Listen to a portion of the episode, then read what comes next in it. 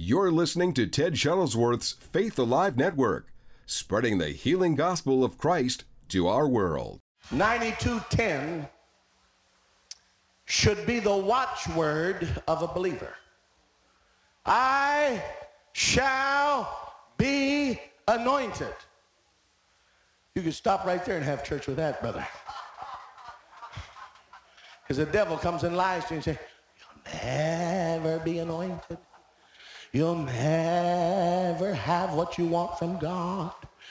You'll never. I mean, I mean, the devil's a little lying sissy.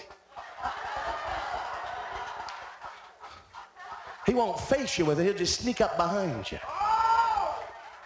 The devil may come to you in a red dress. He may come to you in a navy blue suit. But he'll come to you in ways, and if you're not careful, that old deceiver, that destroyer of mankind, that one that the Bible calls a murderer from the beginning, he'll try to kill the faith of God in your spirit and make you believe that God will anoint him, God will anoint her, God won't anoint you. And then through condemnation of past things, begin to try to build a case against your mind as to why God will never give you the full anointing that you hear preachers preach and singers sing and pastors teach about. May work for him or her or someone else, but it'll never work for you because and then here comes the lies. Here comes the spirit of condemnation. It won't work for you. It'll work for her, but it won't work for you. And the Bible says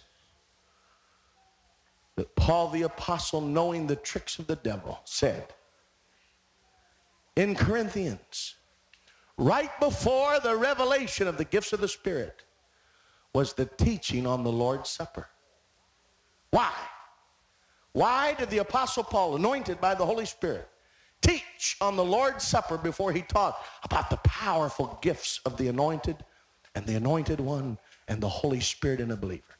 Because it's more important that you have the giver than it is that you have the gifts.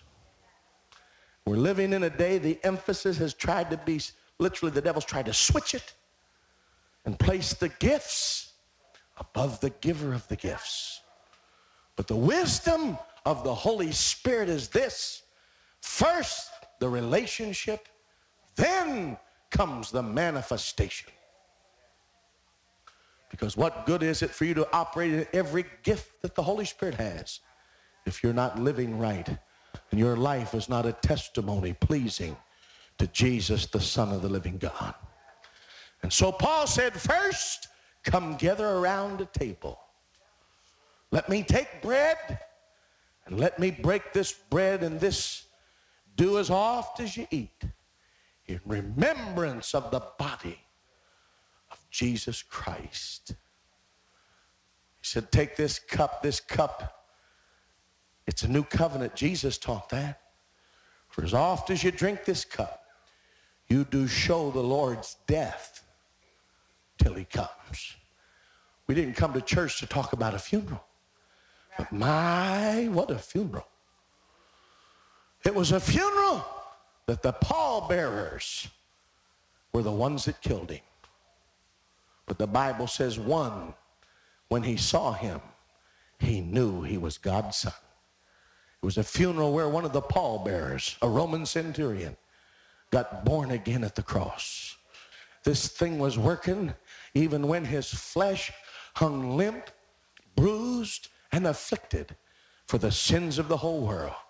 But Jesus not only died for the whole world, but remember, it starts with one person, and a centurion got it, and he believed. They took him to a borrowed tomb. It wasn't even his tomb.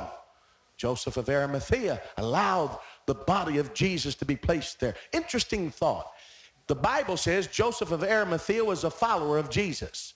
And before Jesus was crucified, he told all of his followers and disciples, he said, This one promise I have of my Father, that if I lay my life down, he will give me power to take it back up again.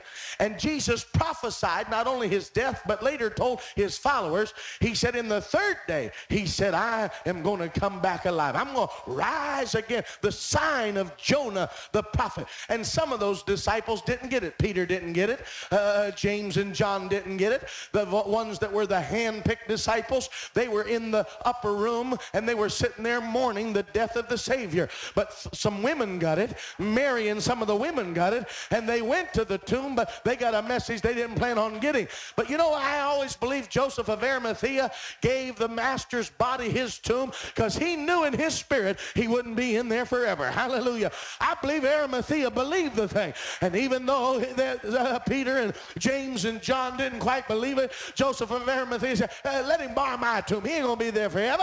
He coming out of that tomb. Hallelujah. And the Bible says when Mary and the girls went, the angels were there and the stone was rolled away and they said, he that thou seekest, he is not here for he is risen. And Mary goes with a broken heart through the garden and wonders in her spirit what's going on. And she thinks the gardener comes up to her. She's so filled with tears and remorse. But suddenly Jesus said, don't you know who I am? But don't touch me yet, girl. I've not yet ascended unto my Father. But about 24 hours later, he comes through a wall and says to Thomas, touch me. You want to know something? In that 24 hours, he went from earth to glory and back down again. Hallelujah. I'm talking about the anointing. Jesus is the one that makes this anointing work because he is the anointed one.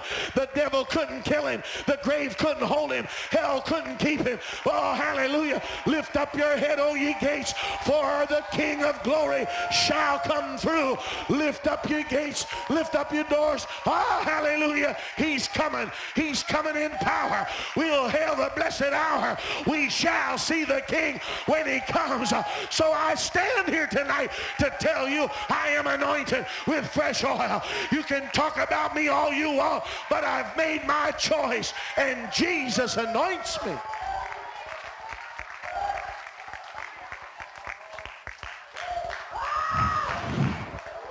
I am anointed. I am anointed. You are anointed. There was a price that was paid so that you could make that confession. Jesus made sure he put the official stamp and seal on your confession so that when you look devils in the face and say, I am anointed with fresh oil, the devils can't look you back and say, no, you're not. Because standing behind you is the supreme authority of the King of Kings and the Lord of Lords. He stands in heaven and he's pouring out the oil. Hallelujah. And I am anointed with fresh oil. You haven't seen nothing yet. God's not done using you yet. You haven't seen your best days yet. Oh, hallelujah. We are anointed with fresh oil.